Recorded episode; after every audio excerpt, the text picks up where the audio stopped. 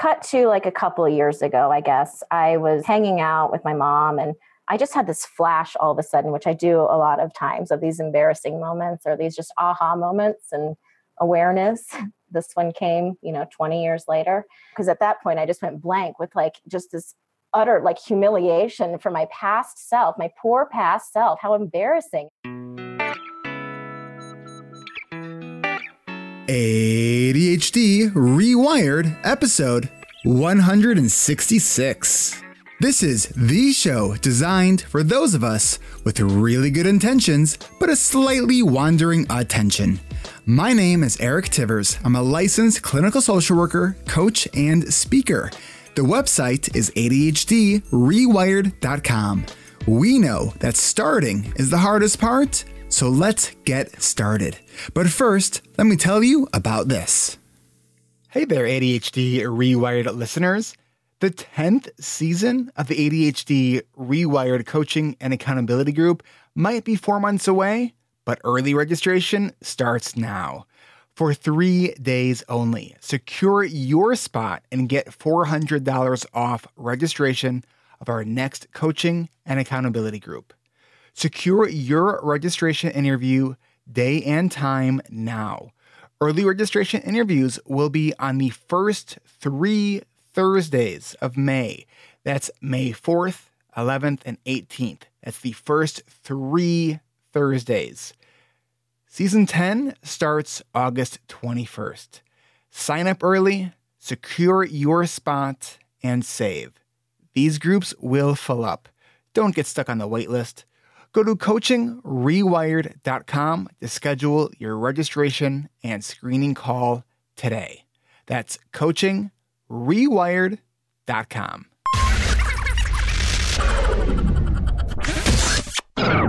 Welcome back to another episode of ADHD Rewired. Today's guest is Julie Reichenberger, who is a counselor in Denver, Colorado, who works primarily with adolescents and adults with ADHD, and she's been in private practice since 2016. Julie, who has ADHD herself, found accepting her ADHD to be a real struggle. Her primary specialty was in assessing suicide risk, and she found so many of these individuals were also struggling with ADHD. Julie, welcome to the podcast. Thanks. So let's start with um, your sort of story of learning that you had ADHD. Well, I officially learned that I had ADHD when I started my graduate program. I was so overwhelmed and uh, with all the work and feeling like I needed to know everything and um, just overwhelmed. Graduate programs create mental illness, I think. I, I don't disagree with that. I used to joke saying that I think grad students should be in a DSM. Yeah, I mean that that makes sense. So I was seeing a therapist and she had asked if I had ever been assessed for di- or for ADHD and I said no, but I've heard that a few times mentioned in reference to me by other adults and teachers. so um, she suggested I see a psychiatrist and um, to help me with my anxiety that I was experiencing. And he assessed me and, and thought we should try some medications. And I started a medication and it was helpful. And so that was kind of my first like official and w- when was that, or how how how many years ago? That was in 2005, I believe. Okay. Yeah. And so um, you you got the diagnosis. You started taking medication. Mm-hmm. Are you still on medication? Well, that's the thing. I, I am on medication now again. I did start medication then. Okay. And, um, you know, part of my process was do I really need this? Mm-hmm is it helpful? Kind of makes me tired makes me feel weird. I don't think i don't think i have adhd it's it's it's not helping. And so i had um, i tried a couple different medications a few different ones over the years and never really committed to that route until more recently. What was it um, about more recently that uh, that sort of got you recommitted to that route Well, I found a medication actually that didn't have as many side effects for me mm-hmm. as the other ones did. And I kind of just had, I think this is my kind of my final acceptance that yes, I, I think I have this. I do have this. Uh, I was meeting with a psychiatrist uh, recently, probably about six months ago, because as I've built my practice, I've had two different private practices, one in, in um, Illinois, in the Chicagoland area, and then more recently here in Denver. Did I know that and forget that? Maybe. Or did that just yeah. not come up when we first talked? We talked about it. Of course we did. Yeah. And we'll talk about memory issues later. We can talk about that. Yeah. So I just have uh, become so overwhelmed. Like for me, any tasky thing like emails and organization, tracking my notes, tracking any sort of business activities was really challenging for me. And it got to the point where it was just creating a lot of stress and I think um, even some depression and anxiety for mm-hmm. me. And when I went to see the psychiatrist here in Denver, in my sit, sit down with him, my initial meeting with him, he's asking me to fill out this paperwork. It's just a one page thing. And he's like, just fill out the top part and sign the bottom. So I immediately start filling out the middle part and then go to the top part, sign the bottom, back to the middle. And he's like, did uh, he's like, can you just stop right there? He's like, did you hear what I, the instructions I gave you? I was like, yeah, yeah, I heard you. Do the top and sign the bottom. He's like, okay, all right. Is this typical for you to go all over the, the page in non-sequential order? I was like, yeah, that's, that's pretty typical. And usually I'll forget to, you know, a couple lines here and there and so just in our brief interaction. We've met each other before um, but just our brief interaction in the first like 20 minutes he's like how how did you i'm really impressed that you've you've you have your own practice and you've, you've gotten this far. And i was just started crying. And i was like oh my god. So um, but it was also it was it was kind of validating but also just kind of heartbreaking because it's like i didn't want to have it. I didn't want to have something that was a challenge. I wanted it to be that I was just anxious and um, I needed to just figure it out. And I've managed quite well over the years in um, learning things that work for me. I'm really good at keeping a calendar. Um, that's my that's my strength. that's what I I do, and everything's in there. And so I think, you know, figuring out how to manage it on my own over the years was kind of also what supported my argument that I don't have it, like I'm able to do this. Uh, but I think what was helpful is is being in the field and being exposed to so many different um, I don't know, just different ways of managing life and, you know, all those theories and stuff that you learn that apply to you sometimes and not all the time, right? Mm-hmm. Yeah. So, um, you said recently, in the last uh, couple years, four years, that you you uh, um, said you came to this sort of final acceptance. Was that?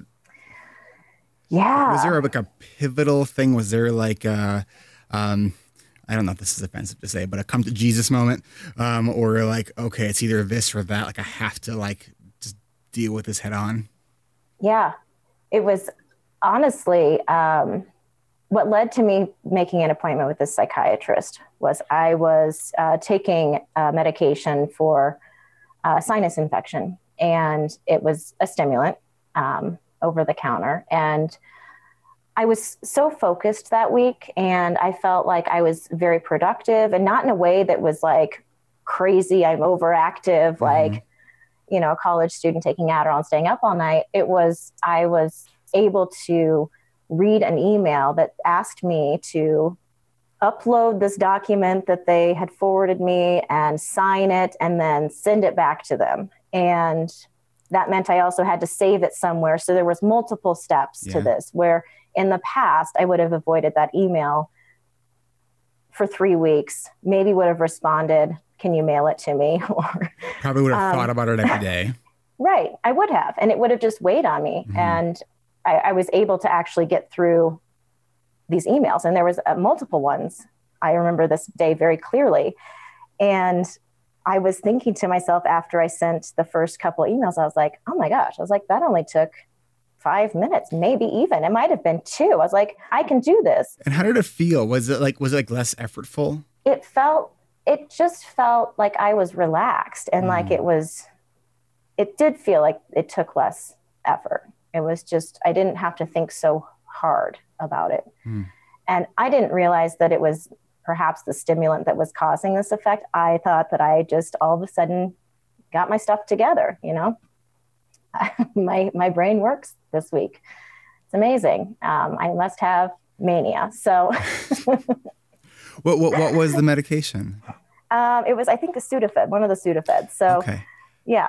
It's interesting. I remember my uh, son who has, has uh, some some asthma and allergies. There was a, a I don't know, maybe six months ago, a year ago, where um, he was on some medication. It was, it was, a, it was a stimulant, and like he like sat down at the kitchen table to do like some like schoolwork, and my wife and I were like, "What's going on?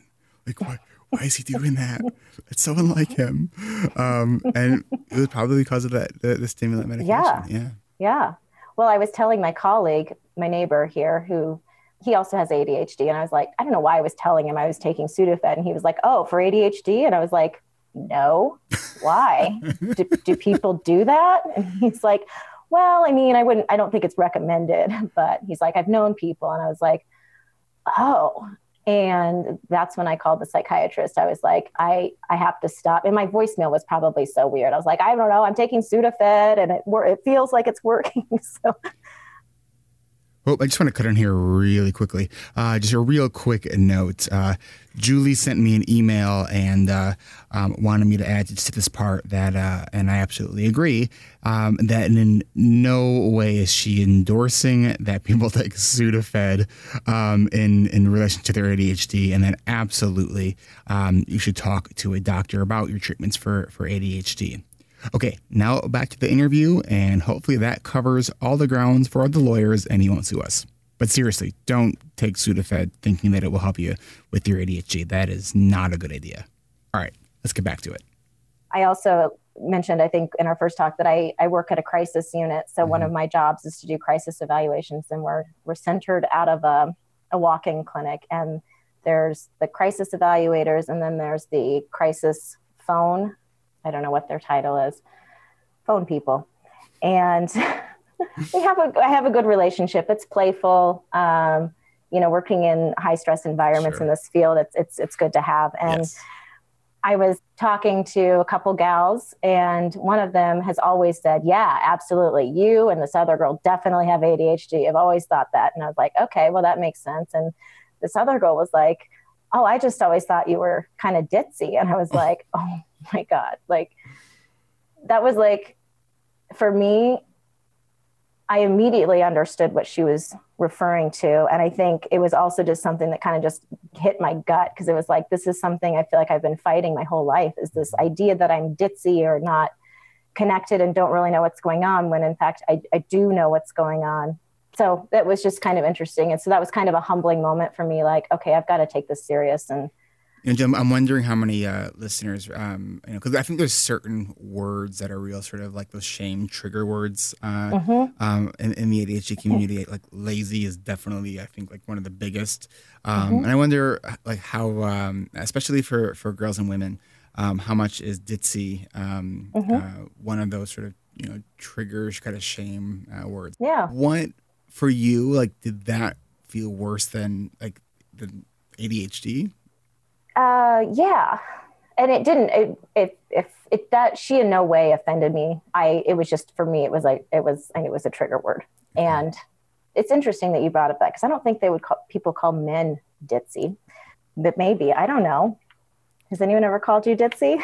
Um, I've been called uncoordinated before, um, but I don't know. If, uh, That's different. Ditzy. My, my no, my my oldest sister. Um, she has been uh, she has been referred to uh, that when she was in high school. Um, she she ran track, and um, she had on the back of her track jersey, and, and I I didn't even know this until like a couple, I don't know like five or six years ago.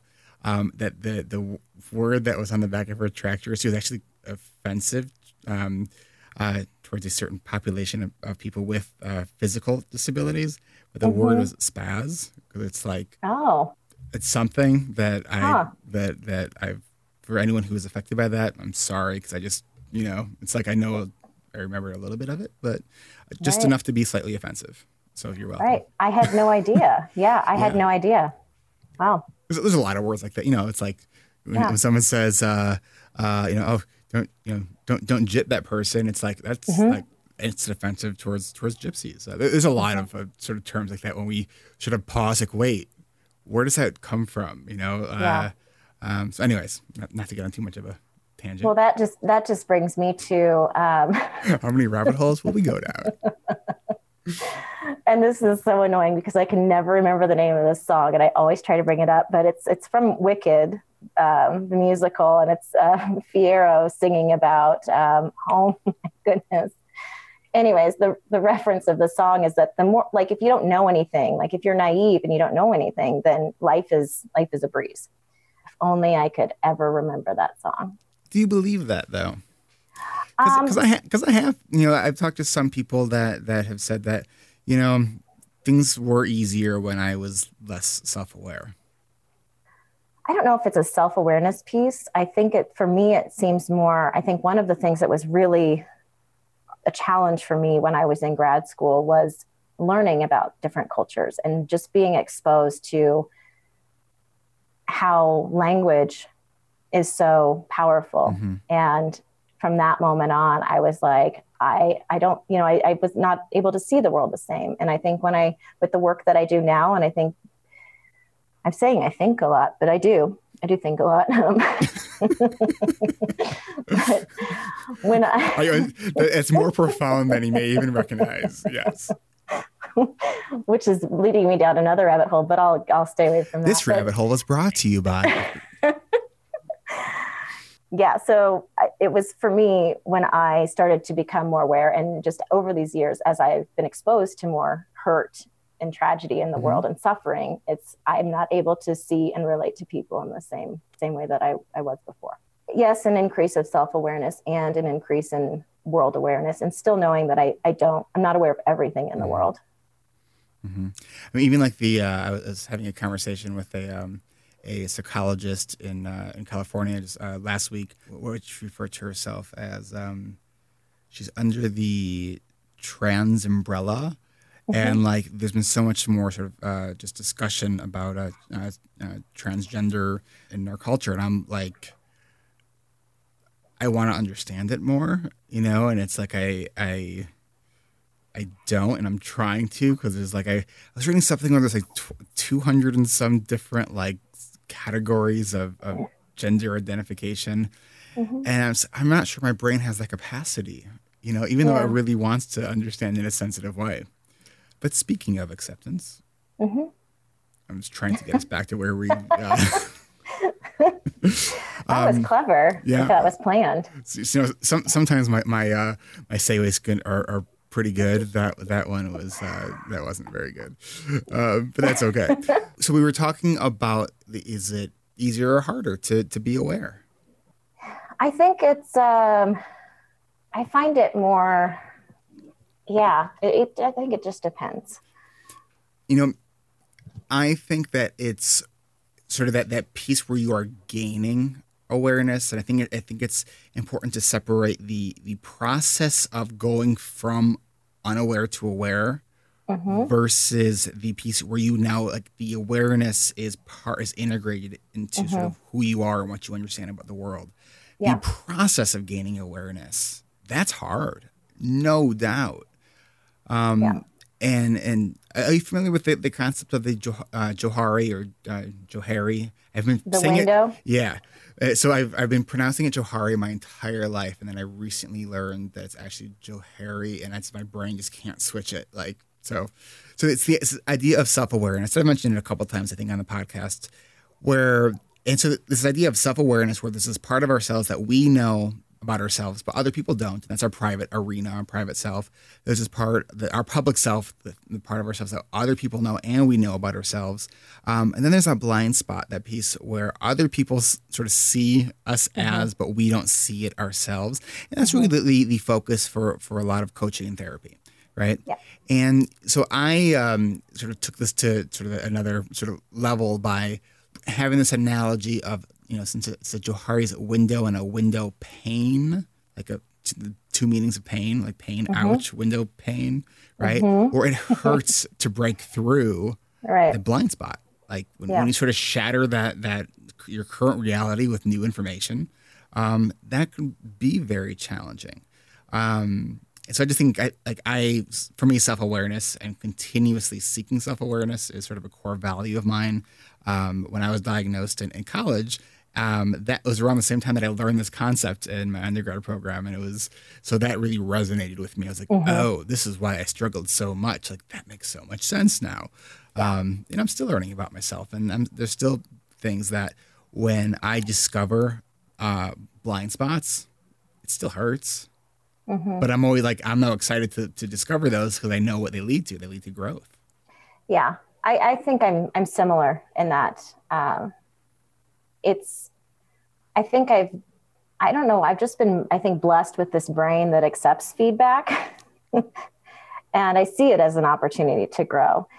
And I think not having a defensive response to it has been helpful as well. I do find it very exciting when I do learn something about myself from other people. And then I think, oh, is that just me being excited because they're talking about me and it's all about me? But it's also it might be a little piece of it, a little bit. but but for instance, like when you know the gal said that she just thought I was ditzy, it's like, oh, okay, that's interesting because, yeah, I am a little bit more laid back and uh, definitely less guarded in that environment. Mm-hmm. And my friends, my close friends, do have really fun characteristics or they that they refer to as mine, which I, I find humorous what and enjoyable. Mean? Well, I have a lot of energy running through my body. So I've been compared to what's that girl's name on Saturday Night Live? Um, Molly, Shan- what the one who's like smells her pits and you know like the. I you know what? If, what is it? What I, is I don't know. I don't remember her name, but my older sister, I think, impersonates her. Yeah. The one that I was telling you about. Yeah, yeah, yeah. Your sister and I would probably get along well, but like I will just like I had a cubicle job a few years ago, and it was a um, it was a pretty serious job. And so I needed to get up and move around a lot. So I would go to my colleagues and I come in and just say hi and start stretching in front of them and doing weird things moving around like I am kind of now. but yeah, so they they got to the point where they were able to say, Julie, I don't have time for you right now. And I was like, okay, great. Move on to the next cube. like just kind of. Go to the next person. Yeah. What you doing? What you doing? Yeah. You busy? Yeah.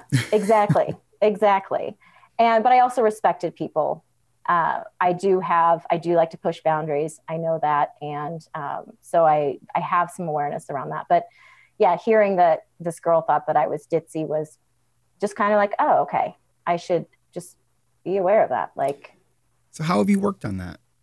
Or or do you or you're just like well i know it and yeah well it's kind of a it's kind of a mixed bag for me because it's a part of my personality that uh, i'm not I guess my definition of ditzy might be different than someone else's definition of ditzy. I don't know what her definition of ditzy means. I think it might mean a little spacey or kind of just disorganized.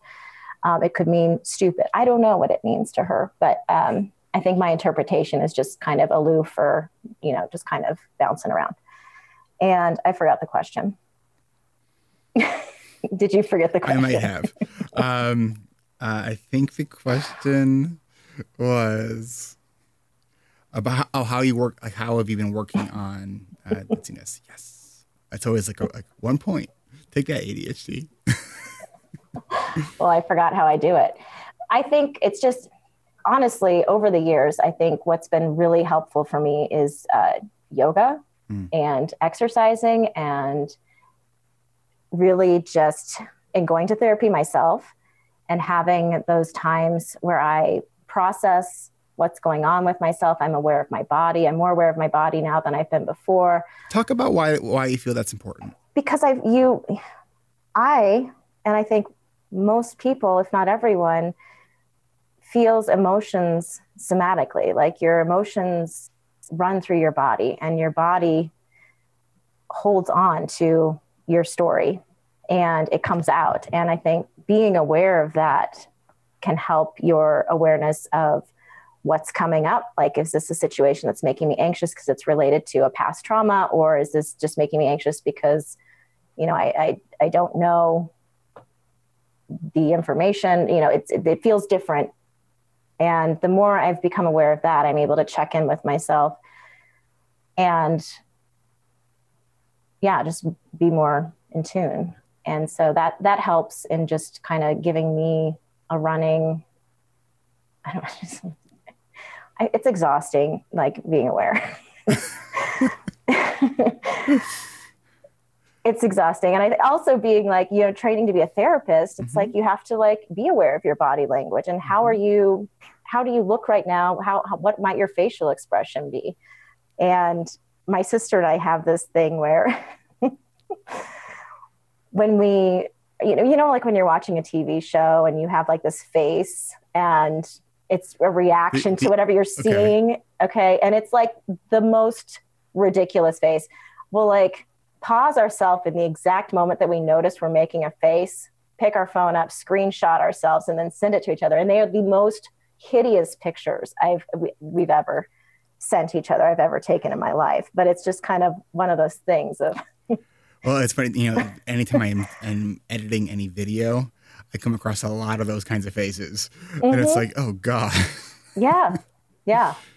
It reminded me of a, I, I uh, um, a couple years ago. I was working with um, uh, this uh, girl who's on the autism spectrum, and uh, we, I was teaching her uh, micro expressions. I was doing. I don't know if you're familiar with uh, like mm-hmm. Paul Ekman's work um, on, on micro expressions, and you know, so at first she was like, "I, I can't learn this. I, my brain doesn't understand it." Blah blah. And I got and I had her download this this micro expression app, um, and you know, signed her like just work on this for ten minutes 10 minutes a day. Um, part of uh, uh, in micro expressions, there's this uh, something called a leak. It's the thing that our, our face tells, even if we're trying to hide it. Like our, our face will leak stuff. And so we were doing this for a couple of months, and she called me. She caught a leak of mine, and I was like, I was so proud and embarrassed all at the same time. Um, I'm just like, you're right. Like, I, yeah, I don't remember what the situation was. I just remember that, like, that that I got called out on a leak um, by someone who, you know, m- several right. months ago, like, you know, I could be making silly faces, and she probably wouldn't have recognized what I was doing. That's cool, though. I mean, yeah, embarrassing and also a proud moment, yeah. like just to see that progress or just having that client aware or like yeah. So let me ask you this. So this is yeah. something that all therapists, I think, have to uh, at some point have to figure out a way to deal with. The yawn when you know it's coming and there's nothing you can do to stop it. Mm-hmm. What do you do? Well, I just embrace it. So by embrace it, you like full out eat, like stretch your arms, open the mouth. Ooh. Yeah. And I'm like, this is not telling of how I'm feeling right now about our session no, I I'll just do you know like a I, I guess I don't embrace it that much. I do. but I'm, I, you know, if you try to hold it in, then your face starts doing weird stuff yes. and your eyes will start watering and then you get like really uncomfortable. I've tried it. And so I guess I just, I just accept that I need to yawn and I'll just do a small. Yeah, you cover, cover your mouth. Yeah. Like, yeah, I don't yeah. want them to look in my mouth or up my nose.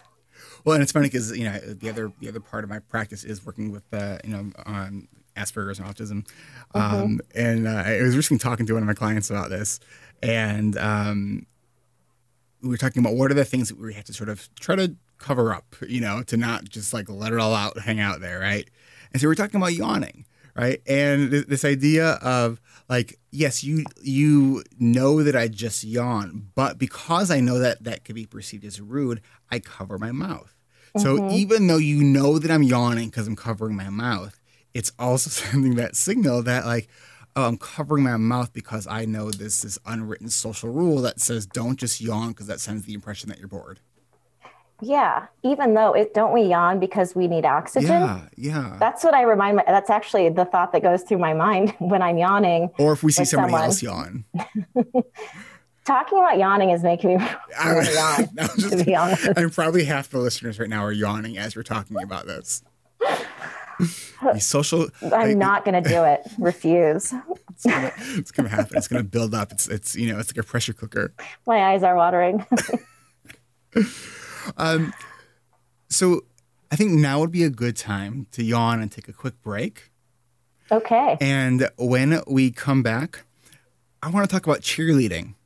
Oh God. We will be right back. Do you have a question about productivity or ADHD that you'd like me to answer? Do you have a topic you want me to talk about? Join us every second Tuesday of the month at 12:30 p.m. Central Time for an hour of live Q&A. And don't miss next week's live Q&A when we are joined by the ADHD nerd Ryan McRae. Together, we're going to answer your questions. You get two nerds for the price of none. To register, go to erictivers.com slash events. You can ask your questions live on video or enter it in the Q&A box during the event. Or submit your questions ahead of time. Your questions may be heard on an upcoming episode. To confirm dates and times and to register, go to erictivers.com slash events. We'll see you there. You can now support this podcast by becoming a patron over at patreon.com slash ADHD Rewired. Patreon allows listeners like you to support content creators like me, and it gives you access to special perks. It's kind of like the NPR model. You can listen for free forever if you want to, but you can also make a monthly contribution and get access to different levels of perks like private live streams, early release content, having your name mentioned on the podcast, or even co-host an episode with me. If you value this podcast, the community, the webinars, the live Q&As, and everything else we do, if you can, let me know you value ADHD Rewired by becoming a patron. I know that not everybody who listens to this podcast who might want to join our coaching groups is able to join our coaching groups, which is why 100% of our first goal of $1,400 will be used to replenish our coaching group scholarship fund. Become a patron. Go to patreon.com slash ADHD rewired. That's P A T R E like rewired com slash ADHD rewired. And thanks.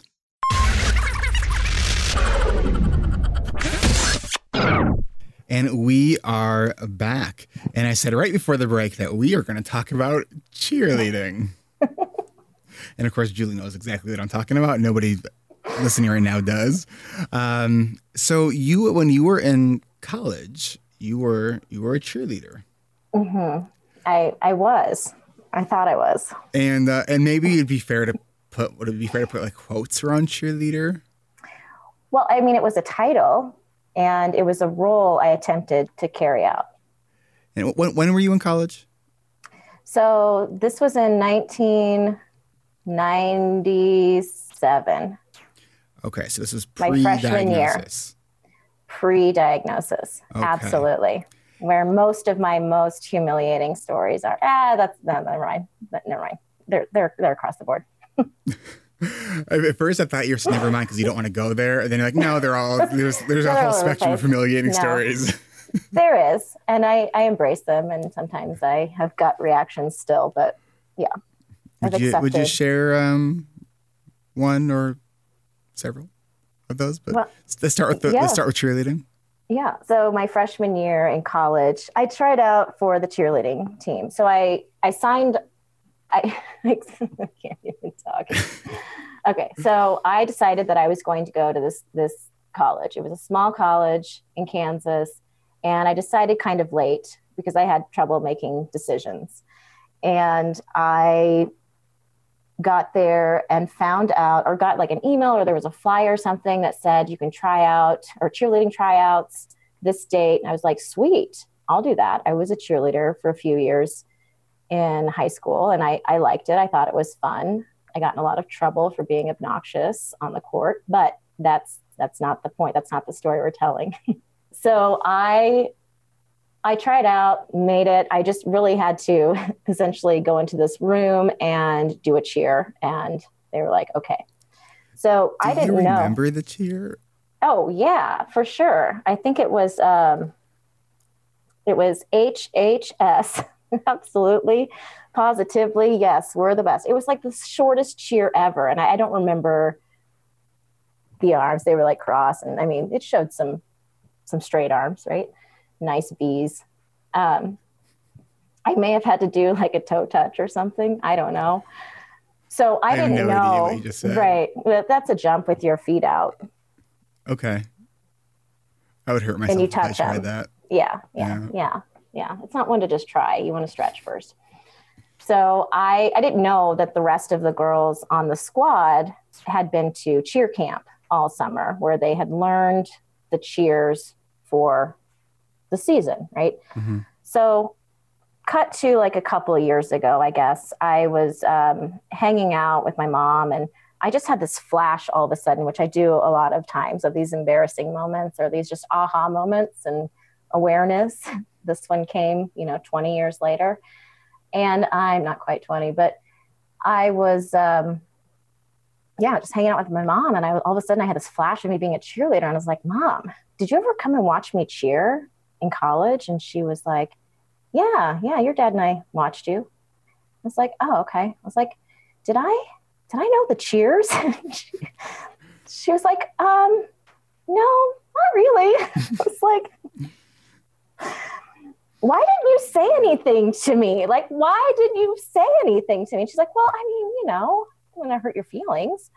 I don't know what she said, but, you know, because at that point I just went blank with like just this utter like humiliation for my past self, my poor past self, how embarrassing. And then like this just annoyance like why didn't you know like why didn't you just know that you should not just look down the row and like find it a success like be really excited if by the last call you got the cheer down and you're like yeah and that's why you're cheering at the end because you got the cheer at you know by the fourth call so And, and nobody on your your squad like said anything? I don't recall this no i i no Are you still in So- contact with anybody uh, from your cheer squad? No, I'm not. I was only there at that school for one year. I went to five different schools. I had a hard time making decisions and And committing. really just like. engage in committing and engaging in school was really challenging. And so my thing was, well, I just go to a different school or just, you know, change. So, I mean, there's some signs there. How long did it take you to get uh, to finish your undergrad? It took me six years.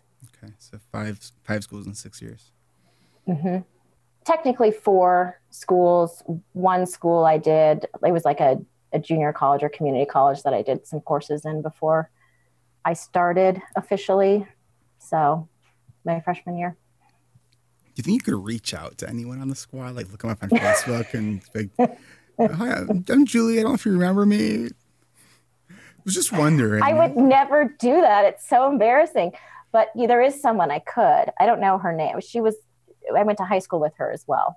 She was a year older than me. And she's the one I tried out for. So she knew my history of cheer. Like she knew I could cheer. So, but maybe they had ADHD and I didn't at the time. And they just were not aware of the fact that they should be organized enough to teach, make sure I knew. That's, that's an excuse. So, challenges with uh, with decision making and commitment.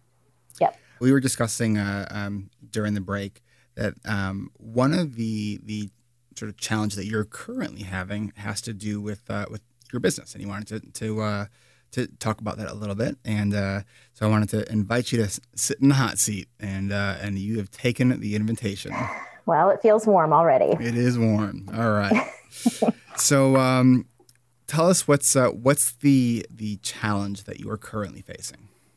So I've been um, in private practice full time since 2016. I've been practicing part time before that here in Denver, and then was full time in Chicago for several years. But so it's always like naming this practice has always been an issue for me. And I was like, well, I'll just um, call it JR Counseling because, you know, th- that's my initials. Mhm. And it's not me trying to be creative and coming up with some really spectacular name.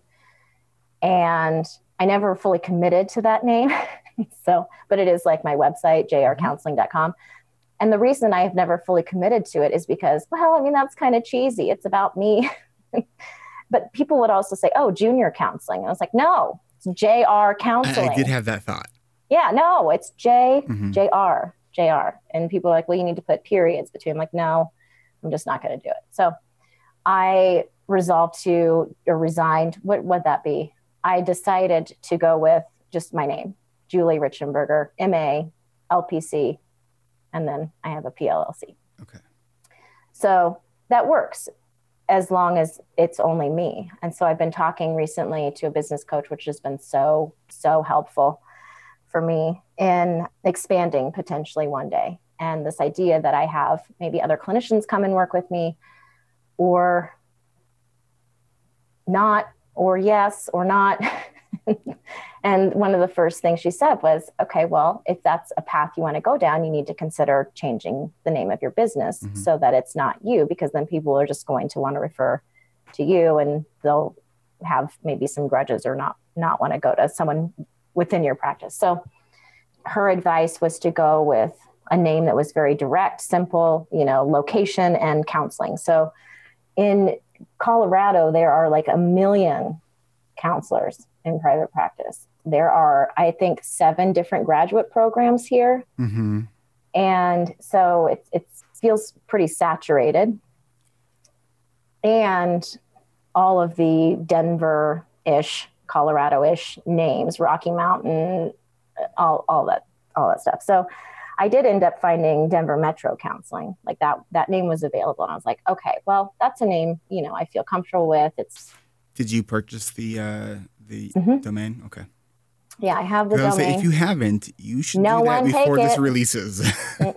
well, see, that's another thing too. Like, do I change my website and everything before this releases, or do I just let it kind of be? And for, for that, I'll give you two answers. If you're if you're close on finishing something, let it be sort of an engineered urgency, but mm-hmm. like, don't make yourself crazy over it, right? Um, like because you can always redirect. I mean, I, I I probably have I don't know ten different domains that point to my website. Yeah. Um, and, and so you can do that. And the other thing is too is depending on how you're set up as a, a, a business. Did you say you're LLC? I'm a PLLC. We okay. have to be. A- so I have uh, like ADHD Rewired is sort of the, the DBA um, mm-hmm. um, under Tivers Clinical Specialties okay. for, for, for, my my business, mm-hmm. right? Uh, and it's funny because it's like I, I had the same struggle when I was trying to figure out like what what do I call myself, mm-hmm. and because of the the rules regarding corporations, um, you have to have the owner has to have their name in the the corporate name of the business. Oh.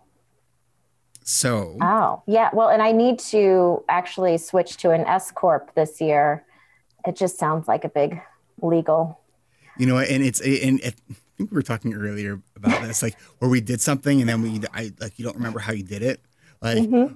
getting set up as an S corp, getting like my like so my articles of incorporation, uh, like filing with this, like all these things. Where I'm like, I don't remember doing that or how yeah. I did that or how I would go about doing it now. Like, but I did is because there was there was clearly there was a need, like mm-hmm. that it was it was if I didn't do that, I couldn't do what I'm doing now. So like I figured it out. Um, so there's that that sort of vagueness uh, to it. Now you're still relatively new in in um, private practice, right? Yeah, I mean, yeah, I've been marketing. I, have like I've been part time since probably 2014 here. Mm-hmm. By the way, are you ever like really impressed with your past self when you're like, oh my gosh, I have a business or I have an LLC or I have a Pia, you know, like a, Julie, absolutely, absolutely, simple things. And I, and I still often will have this feeling of like it's it's all a house of cards. It's going to come crashing down at any moment. Like, like, like is this real? You know, it's it's it's yeah. you know you almost have to like pinch yourself. But then it's like mm-hmm. you know what? I put a lot of work into this, and I didn't know like you know, when I first started the podcast, like there's no way I would have been able to say, yep, I'm going to without a doubt, I'm gonna hit 167 episodes. And I'm not gonna miss a week. I would be mm-hmm. like, okay, don't even like say that because now I feel like I want to like vomit in my mouth. You know yeah. what I mean? Like, well, yeah. Um, I was talking just... to my sister about you, and I said, you know, this guy, he has this podcast, and I was talking to her this morning. It's like he's done it for three years straight and hasn't missed a week. You know, there's been no dents at all. And she says, "Well, don't be that dent today." it's like. And, and I think one of the things that is also that's interesting uh, that has helped me keep going on that is that I am now to the point where I'm actually okay if I had to miss a week. Like it, mm-hmm. it's, I can't say that I used to feel that way, but looking at what like what are your needs right now in your business, like yeah. So I think that's what I, I just really need to decide. She suggested that the um, that within the next year I make the name change with no necessary indications of growing to a group practice within the next year, but that if that's on the horizons that I should do that sooner rather than later so that I'm starting to market myself as this. Would you consider asking your clients? What would I ask them? If I, I was thinking about changing my my the name of my, my practice, um, they wouldn't even know what the name of my practice is. Well, and you can identify that that is one. So you can even start out saying, "Do you know the name of my practice?" Mm-hmm. And they'll probably say no, unless they write you a check, and then they probably know who the check's be made out to. Mm-hmm. Um, and say, I'm thinking of like sort of branding for my my practice, and I've been thinking about names, and I was just really curious as uh, to if you have any ideas. Mm-hmm.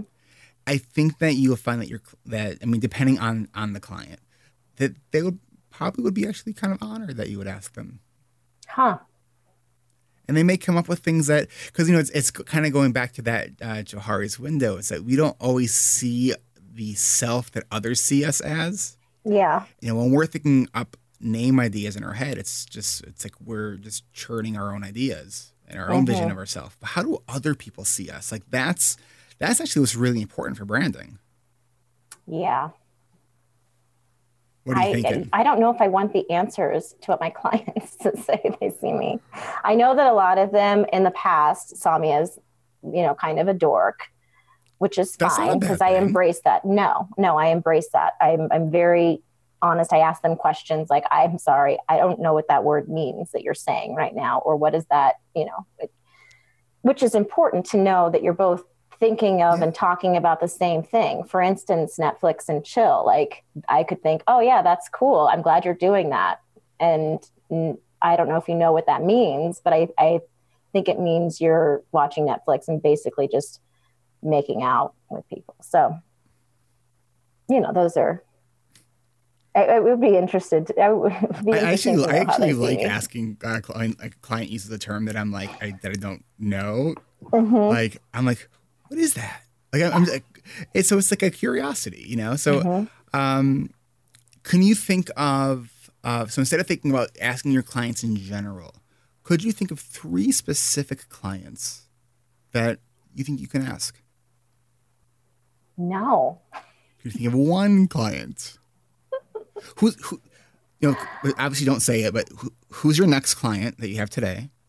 Okay. Could you ask that person? I could. Okay go through. That's your, probably your the only client I could ask. Go through your calendar, and and look at each name and and and uh, see if that's that's uh, a question that you would be you would consider asking. Mm-hmm. No, I think. Well, that wouldn't pe- that be though? Wouldn't that be though making that making it about me and not them? Do it after the session's over. Well, yeah. Okay. And unless oh, by the way, by unless the they had like a really hard session and like we're like there's some really heavy stuff, and it's like, all right, your session's up. But I have a question for you, by the way. Yeah, yeah, yeah. I am a little bit sensitive to that. Yeah, I, I'm aware of that. Thank do goodness. do you have an email list that you that you send to your clients? Like a uh, no, no, not yet. So I have. That's another thing too, is like creating an email list and I feel like I'm just kind of in purgatory with this decision. And because there's so many things that I want to do, like have an email list, have my website. I mean, people know me, they, they know how to get a hold, they, they know my website is jrcounseling.com and that my email is, is julie at jrcounseling.com. And so it would be an announcement to change the name. And but then you have to like, do I change my email? Like, how do I, how do I forward my email? How do I forward my email? Look, I just need to, I, take, I, I need to take a nap. probably don't need it. like, I think you're having your like a first and last name sort of email address. I think is good because it's it's sort of like your own property in a sense. Mm-hmm. Depending on how you're thinking about growing, um, I think that having a managed domain with people's email addresses who are at that company, it, that's a kind of a hassle. I think. I mean, it, it just depends on how much sort of oversight you even want. Um, you know, I know that a lot of like you know companies do that, but just because companies do that doesn't mean it needs to be done. Okay. You know, I I mean, for me, I as I'm uh, sort of getting in this phase where I'm, I'm uh, growing my business, um, my sort of uh, um, uh, unaware philosophy of of growing my business is I want to bring people on who feel like they have their own sort of ownership in what we're doing, mm-hmm. right? So they have a sense of autonomy behind a, a unified vision right? Mm-hmm. So like I'm I'm not wanting to micromanage. Like if if they want to create something that's their own thing, like as long as it's in line with my vision, like awesome. Like do your thing. Yeah. Um, because I think people like it's not just about money. People want to feel autonomous. Like they have like that they have an idea that they can put out into the world and see it to fruition without like things getting yeah. in the way of it. Mm-hmm. Yeah. Right? I think in a lot, it's similar to a logo. Like, you know, depending depending on who you're talking to, you know, some people say, "Oh, the, your logo is the most important thing in the world." Like, no, it's not. It's not. People don't really like. For I'm trying to think. Out of all the therapists that I've ever been to, and I've been to my fair share of therapists, I cannot recall any of their practices' names. Definitely can't recall a logo. Mm-hmm. Um, I could probably recall most of their names. maybe. Um, oh, that's a good. can I? I can. I think I can remember all of their couches. Mm-hmm. Um, and and that's how we met is uh, on, on the uh, in a private Facebook selling the couch, yeah, selling the couch, yeah, um, yeah. Um, you know, so what about a contest? Having a contest with your clients. Like I'm thinking of a new name. If I pick your name, you'll win. Uh, I don't know something. I don't know. Like, is that okay to do? If I don't. Why wouldn't it be? Mm. Are you concerned about like the whole like dual role? Um, yeah. Therapist? Yeah, it's like asking for client testimonials. Like, how? Let that's me ask not you okay. What? Um, you, so you work with with clients with ADHD. What other populations are you working with? Um, I work with people at risk of suicide. I probably and... wouldn't. Although, if I mean, my, my first thought was like probably wouldn't ask. That's more of a vulnerable. but if if they feel like they're given they're they're being asked for their input, that's making them feel valued. Mm-hmm. But what might they feel rejected? All of the other clients that don't get use your clinical judgments. no, I'm serious. I mean, it's well. Then I would have to. Then I would have to combine all the names maybe and okay you know i i do think and obviously as a as a i'm a licensed clinical social worker who does this podcast and we like you know it's um i know that i'm i think that as a profession whether it's in social work counseling like that there is a a i think an urgent need to to reshape the fundamentals of what what is considered ethical work, mm-hmm. right? Like you know, there I know that there are there are people out there that that sort of raise an eyebrow at like this this podcast, right? Um, well, I guess I just assumed there are. Uh, that's my own, I guess, limiting beliefs and fears. Um, I'm not actually sure I have any evidence of that, but, um, but you know, it's like we talk about serious stuff and personal stuff on this mm-hmm. on this show, and and you know, almost all of my guests who aren't professionals like use their first and last name. Like they're, you know, I look at that and say, yes, we are creating a conversation that is destigmatizing this stuff, that is yeah. bringing it out of the shadows. And I think that that is super important. You know, if there's stuff that someone hasn't like fully dealt with, like it, it doesn't get aired. Like I don't air everything that, that is recorded. Yeah. Um, but I think that, I don't know, it's, it's a whole other sort of conversation but I think that it's okay to ask. Like it's okay to to do some marketing and some and have some business savvy with your clients, even if you're in mental health. You know, it's like, no, I wouldn't necessarily ask a client who's like actually in a cur- current like state of crisis. yeah. Who like you're having to like talk off the bridge. You're like, well, before mm-hmm. before you do, can you give me an idea for a name for my uh, my business? Right. Um, that would that would. By the way, I, I, told you I have ADHD, and this is kind of maybe one of those you know boundary pushing moments. Um, yeah. No, I think you mentioned that that um, you know you, this podcast may be looked at outside as I don't know. I've I've not heard that, though. I don't talk to people, many people. I guess what I'm coming at is that you know one of the things that I think I the reason I like working with people who have ADHD is because I can I can relate and you know they say yeah therapist heal thyself what or whatnot but it's also like there is something to just being like vulnerable and human and may I don't feel like I'm, I'm necessarily saying anything inappropriate. It's my story and my mm-hmm. life, and it's not something that I'm embarrassed of, though I do feel embarrassed of my past self sometimes, and I'll feel embarrassed of my present and future self several times. But um, I do now give my my past self a pat on the back. I'm like, oh my gosh, like when I write a note in my calendar about like a reminder on a, you know, like I have this meeting and remember this or this, whatever. It's like, oh my gosh, my past self is so smart. It's so I smart. It. It's so I impressed. love it. Yes, I love yeah. that. So, but you know, it's a process. Mm-hmm. You know, and and I, you and me and probably many mental health professionals, we are in our training, we're sort of taught like don't share yourself, your your personal self, like you know, really, it's this when they have like chapters in textbooks about like limited use of therapeutic disclosure, you know, and it's mm-hmm. like, which is basically like, don't do it, right? Yeah. And I gotta tell you, I couldn't disagree more. Mm-hmm. And um, like, I don't share anything that I haven't really dealt with, but like, I, I shared with a with a, one of my therapy clients uh, this week. Um, I'm, I'm going, I'm getting ready to go through a move, so we're getting ready to put our house in the market. I shared with them that I had a I had a panic attack. Mm-hmm. Like just explain like, look, we all have emotion. Like we all have sometimes like these emotions that are like really strong and like and here's sort of what I did and how I'm understanding it. And so I'm I'm sort of using self in a way to like to to model. Mm-hmm. Right? Yeah. You know, it's it's I, I, guess I see it to be much different than using self and then asking your clients for help. Mm-hmm. that's yeah. That's inappropriate. Yeah. Right.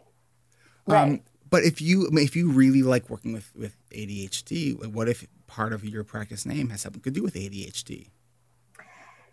Yeah, and that's that's also what I think of, and we're, we're actually doing some exercises. I have an assignment to do that. I've done this assignment before, but that was when I was really sold on. You know, I've been doing suicide work for twelve years I can't give this up. This is what I'm going to keep doing. And I do love that work. I love being, you know, being a safe place where people can talk about suicide and not freak out. Mm-hmm. Um, I'm not going to send every person that comes to my office to the hospital because they talk about that. And we talk about the traumatic experience of that. And my goal, I think, around that is training more clinicians to do, be able to, to take on that. Because as much as I, I love that, I feel more energized by the ADHD work. And so it's kind of this evolving. And as I, as you mentioned in my introduction, I think it's like most, the majority of my clients that have come in for suicide risk have had ADHD. And I get it. I get how mm-hmm. hard it can be, you know, to have and struggle with ADHD. So, Angela, you you said to me that uh, during our pre-interview, um, and I and I put quotes around this said, I wish more people were weird. I do.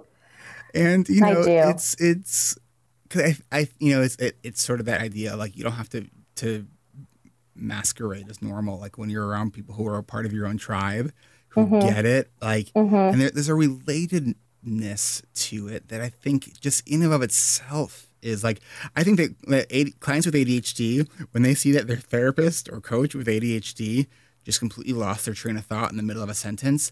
Because mm-hmm. something about that that actually feels good to the client. You know, yeah. like, oh, it's not just me. Yeah. And then watching you manage it and or, you know, figure out how to work through it and that you didn't it, it wasn't the end of that day for you. Right. You know, one of the things that I'm going through right now, Julie, and this might be helpful uh, um, and sort of you deciding on sort of where you're taking your your practice. Um, you know, when I first started my my therapy practice, even before I got into coaching, um, you know, it was it was mostly um, you know high functioning autism and Asperger's syndrome. Um, mm-hmm.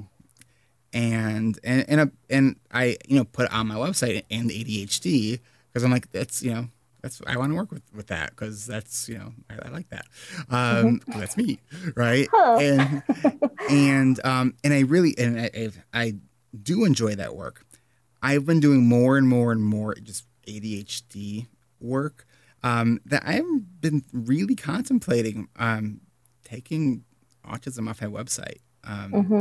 uh, I don't know if I will because I, I I still like it um and I guess the reason is because I like I really value mastery, and like I have yeah. not uh, stayed as engaged in the research uh, and in, in autism as I have as an, in ADHD.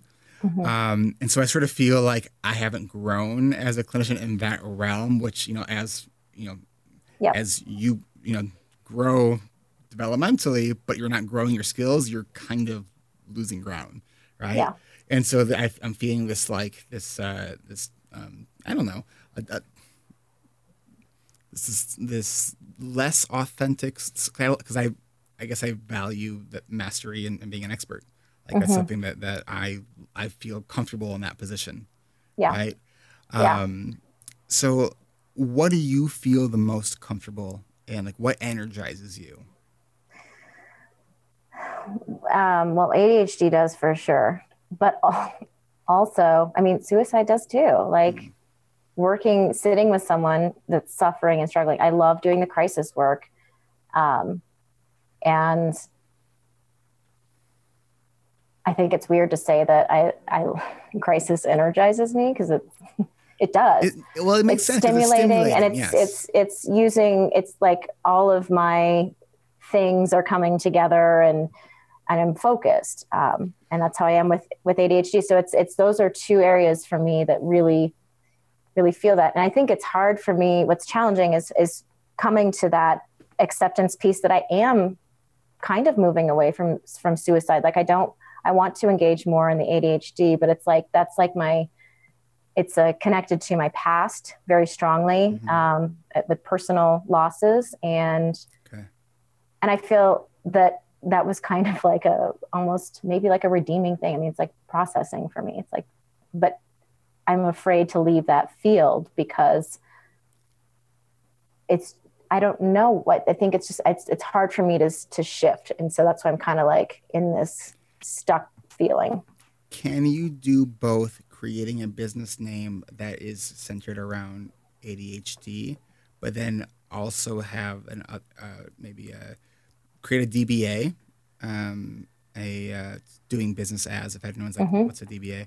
Because um, I was I can't stay on like someone uses a, an, a, an acronym like what does that mean? And now I missed the next minute of what they said because right. I'm trying to figure right. out what that means. Um, where part of that is doing crisis work, so you can sort of have these two entities, so you can really focus on your your um, I, sort of ideal client, mm-hmm. um, and you can have more than one ideal client. Oh, people say that's okay to do?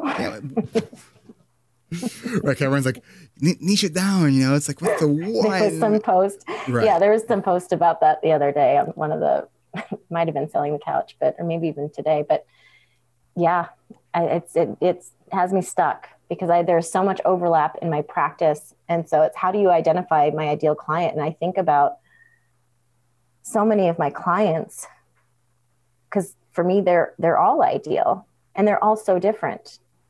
And so coming up with the similarities. Wait a minute, Julie. I might need to call BS for a second. Just and I'm pretty wrong. So really? you're saying every client you work with is an ideal client. Come on. I mean, I I know that. I mean, that not somebody I that I would necessarily. okay, I like them all. I do like them all. Okay.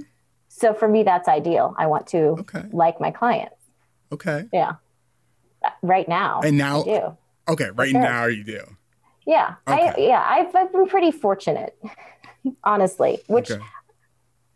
I have, and there's been some more challenging ones but mm-hmm. for me it's like a it's I, I, see that then as a challenge for myself to to grow as a clinician further or to see consultation around it so i see it as someone might be more challenging but i i still enjoy it there are personal things that go on for me i think where it's like i might have a bad day and it might be harder to engage with mm-hmm. some clients over others I remember when I used to um, uh, work in residential, and I used to to uh, I was a clinical program manager for a group home, and I had I don't know maybe like fifteen or so uh, um, staff under me. Um, mm-hmm. And one of the questions that I would ask when I was doing uh, some training is I would ask the the uh, the direct care staff like, who are your favorite clients? Like, who are the, who are your favorite kids to work with? And you know, a lot of them like played it sort of diplomatic, like, oh, I, I like them all. Mm-hmm. And I'm and and I just said it's not true. Like I don't like everyone in, in the home equally. Like I will I will treat them all with the utmost respect and care, and I'm not going to treat them different. But there are certain like kids I would work with that I just loved working with. There was just something special about that. Um, and so when I when I sort of shared with them that like it's okay to like have a private like thought about like who you like more than than others, um, but it doesn't mean you treat them you know any any right. differently. Yeah. Um, then they started opening up because my my sort of uh, uh, behind that was I wanted to pair my, the staff with the people who they enjoyed working with the, the most because right. they'll then deliver the best care I think towards yeah. the, uh, those people because uh, there there were certain um, clients that um, I didn't really care. Uh, I mean, I I treat all of them with care, but there were certain ones that got under my skin a little more than others. Yeah. Um, you know, and um, and it's it's okay to acknowledge that. I think it's okay, you know, to to sort of own that piece. It doesn't make you a bad person. Like, yeah, don't don't tell your client that I don't like you. You know, it's uh, um, but um, I don't know. I, maybe maybe I'm being too honest here. I, I don't know. No, I don't know. So I think I think what's helped me in gaining in in having like just a nice experience with it so far. I mean, I've done a really good job of getting to know my referral sources mm-hmm. and they they refer to me based on I think my personality, who I am as a person mostly. It's I think is what happens. So I think that's that's what's helped me in that realm. Um, so going back to the sort of the core issue of a de- uh, decision making over the name, you know, I'm again, I'm not sure how much it matters. And yeah. but I also think that part of why it's hard because I think you're looking at a lot of good options. Mm-hmm. Um, and that there is a um, uh, there's a, a, recent episode of the TED Radio Hour that talks about decision making, um, and they talked about like why certain decisions are hard, and not uh, like a a big decision doesn't make necessarily make it a hard decision. What makes mm-hmm. a hard decision a hard decision is that they're similar. You know, it's like picking the, the difference between a chocolate and a vanilla donut is a hard decision if you like both. If you, like know. both donuts. I mean, to me, though, it's pretty simple that it's a chocolate donut is what right. I go for. I have never heard of a vanilla donut. I mean, yeah, I would certainly eat it if there was nothing else available and I was going to eat a donut. Um, but the other thing, so and here's a, here's a regret that I have about um, my my corporate name, Tivers Clinical Specialties. I often misspell specialties. and I yeah. and I didn't think about that like ahead of time. Mm-hmm. Um, so make something that's easy to spell and it's not too many letters. So like you don't have like if you're trying to make business cards, uh, you're not having to like wrap the text and it looks funky. Yeah. Yeah. I, I think I'm just going to put this decision off even further now. I think that's good. Put a date on the calendar to revisit it. Put a date on the calendar to revisit. That would be a good idea. So it's not what, just like sitting on a brain cell, you know? Yeah. And it's also just like it feels it's very personal, it's emotional, it's vulnerable, it's, you know, putting me out there. I don't know why that's any more so than my name, which is me, but I think it's you know, there's there's you know, when you name a child and everyone has their opinions about it that comes up. That's, and then why you also, don't tell people before they're born. Right. Yeah, that is. And then afterwards, that's rude to say something, to have an opinion about it, right? right. Like yawning. um, so, Um, I, I, Julie, I, I hope that this was, was helpful. I know that ma- naming something is not easy. It's um, Yeah. um, I mean, it's it's uh, yeah. I mean, maybe even I don't know. Do you know any like linguists who are just like wordsmiths? I mean, maybe that's who Oh. to talk to. Yeah. Yeah. Good idea. It's that ADHD brain of yours being creative and pulling something out of the left. It's um, you know, or you can just like you know go grab a dictionary and sort of randomly flip to a page and point to the, a word and say that's Right. it. Yeah. That's it. Yeah. I would like to name it after my my dog, but that doesn't even make sense because well, it would just make me really feel really happy all the time and it, the the name wouldn't make sense to anyone. So What's, what's your dog's name? Well, it was when he was alive. It was, uh, I can't say it. I, I don't speak German, so it's uh, Ich liebe dich. Catchy. It's really catchy. Um, E- e- say it again. I- Ich liebe dich. Ich liebe Uh, dich. or Ich liebe dich. I don't know the, the pronoun, but I would, it, it, it essentially means I love you in German. And I would call him Liebe or Liebe dich or Ich dich gebisch or, you know, all these other names. But it, for me, it feels energizing, but it's not what I want to name my business. something around oh I say around like the idea of energy or energizing, but then that also brings up other sort of like energy healers, which make me kind of go. Yeah, yeah, and that's I think one one of the reasons my business coach was uh, said, you know, s- stick with location and For SEO, because for SEO, that's well right that on. and also there's you know people could you know not know what I mean if I have some name that's not real clear and they might not know what that is. So um, yeah. Lots of things to think about. You know, it's it's um it's not a permanent decision though. No, Do you know what I mean? So you can decide something, yeah, right? But like you can Well, decide in I- two years that after, like, you know, like yeah, I don't really like that, and that's okay. You know, we, Yeah. we can reinvent ourselves as many times as we want to. Like we're the ones that create the rules and the restrictions, and um, you know, so sometimes it's just we are the ones getting in our own way. Yeah, well, it is for sure. Because thinking about changing, then that just leads into, oh, well, that's just validating everyone who said that I change my mind all the time. I was like, well, yeah, I do because I feel really passionate about this in the moment. And now I feel really passionate about this in the moment. it, it might be an interesting exercise for you to like maybe explore what are the things that you want to give yourself permission to to change your mind on Uh, are there certain sort of things that you want to sort of like have a sort of a a slow down sort of like cue for yourself around certain themes or like uh, if I'm thinking of moving out of state, like slow down. If I'm thinking of Yeah. changing my business, fine. Like it's you know what I mean? Like figuring out sort of a, a a overarching like theme that governs like if I want to change my mind on certain things, like but I think otherwise you're like second guessing every time you want to change your mind, which probably isn't helpful. yeah. No, I definitely have no problem like just moving out of state. That that's been Has that had consequences, or is that you like that? No, no. Well, I don't know. I just read an article yesterday, I think it was, about how people with ADHD make really good entrepreneurs because they have that impulsive Mhm. and they make those decisions. And I think, like for me, moving out to Colorado the first time I lived here was impulsive. Going to graduate school was impulsive. You know, so it's, you know, if I thought about either of those decisions too much, I would have been too scared. Is there a difference between being impulsive and being decisive? Probably I was just decisive. That's a really nice, really nice. Thank you. I was decisive. I think well, we should end it there Yeah. before I dig, dig some other hole and that I try to pull myself out of. Um, you know, hey, the one other thing, and then we're gonna really wrap it up, which is totally like irrelevant to anything. Um, I just have to comment and let the listeners know. So Julie has this like beautifully arranged bookshelf behind her, and the thing that I find, ir- so it's like it's one of these cube bookshelves that, at least from what I can see, is like five by three. It might go lower, but I'm not sure.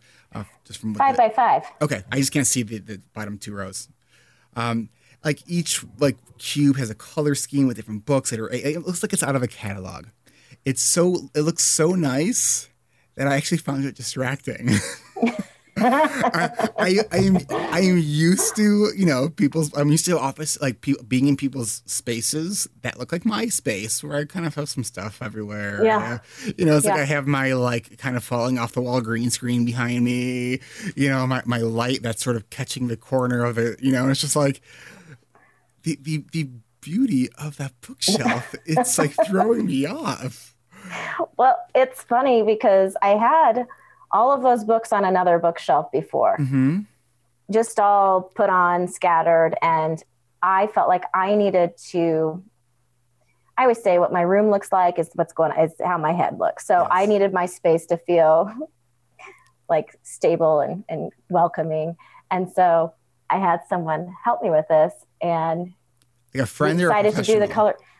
Um, she's a decorator, but she. But what's funny is that so all these books were on this other book ca- bookcase, all mixed together, Mhm. and now they're here. And it's like when I switched to that, everyone came in. They're like, "Oh my gosh, you have all these books!" And it's like they just noticed the books for the first. So it, you know, it can be distracting.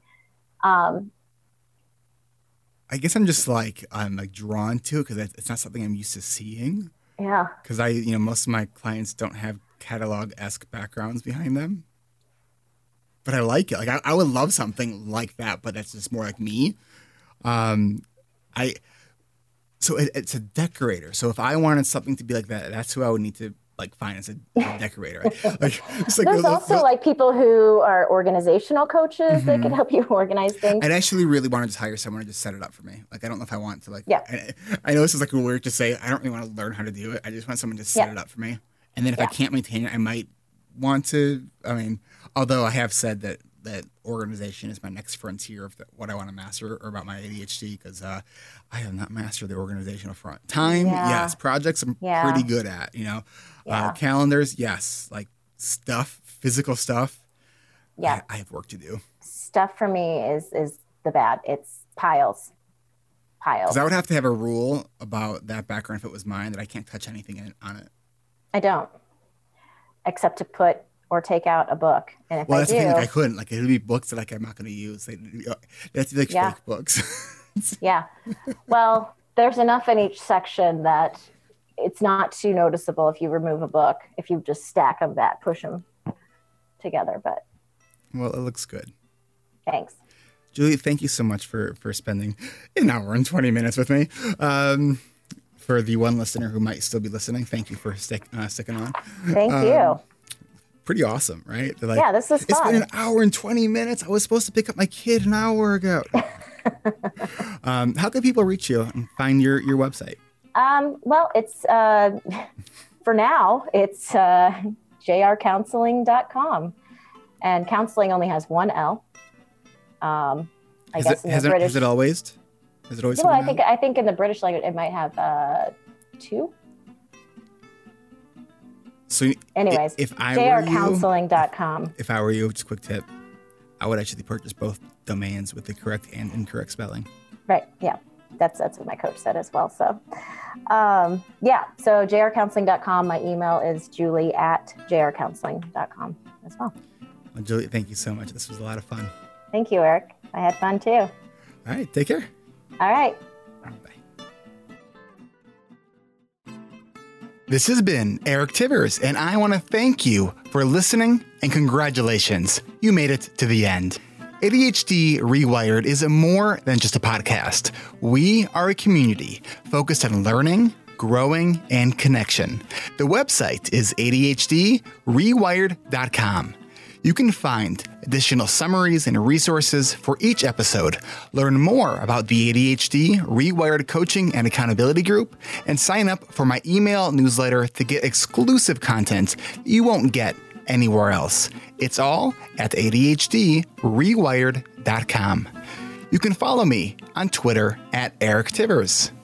You want to see interviews with content not heard on the podcast? Subscribe to ADHD Rewired on YouTube. Don't just be a passive listener, be an active member of the community. submit your request to join our free and growing community on Facebook. Watch your message inbox. You will get a message either from myself or Nisha Subramanian. Podcasts change lives. You can make a difference in someone's life by spreading the word about this podcast. Mention it in your online communities on Facebook, Twitter, Reddit, or wherever you hang out online. And be sure to share it with your friends, family, and clients. If you're a member of CHADD or any other ADHD support group, tell them about this show. You can even show them how to download it on their phone. And if you really love this particular episode, please hit share on your podcast player. I'm only one person, and I count on you to help me spread the word and get this message out there. One of the biggest things that you really can do to support this podcast and help other people discover it is to leave an honest rating and a review on iTunes or Stitcher. Looking for more ways to listen and learn? Get a free audiobook and a 30-day free trial at Audible by going to audibletrial.com slash ADHD Rewired. Not sure where to start? You could start with Brene Brown's The Gifts of Imperfections or her six-hour recorded workshop, The Power of Vulnerability. If you've already listened to those, then you might want to move on to Daring Greatly or her most recent book, Rising Strong. This is Eric Tivers, and I want to leave you with a question. Do you stay up late to finish work so you only sleep for five hours, and then the next day you have trouble focusing so you stay up late to finish work? If so, you might be in the ADHD productivity sleep cycle. Try this instead go to sleep, get an accountability partner to check in with about your sleep time. Get more sleep, get more done. Thanks for listening. Until next time.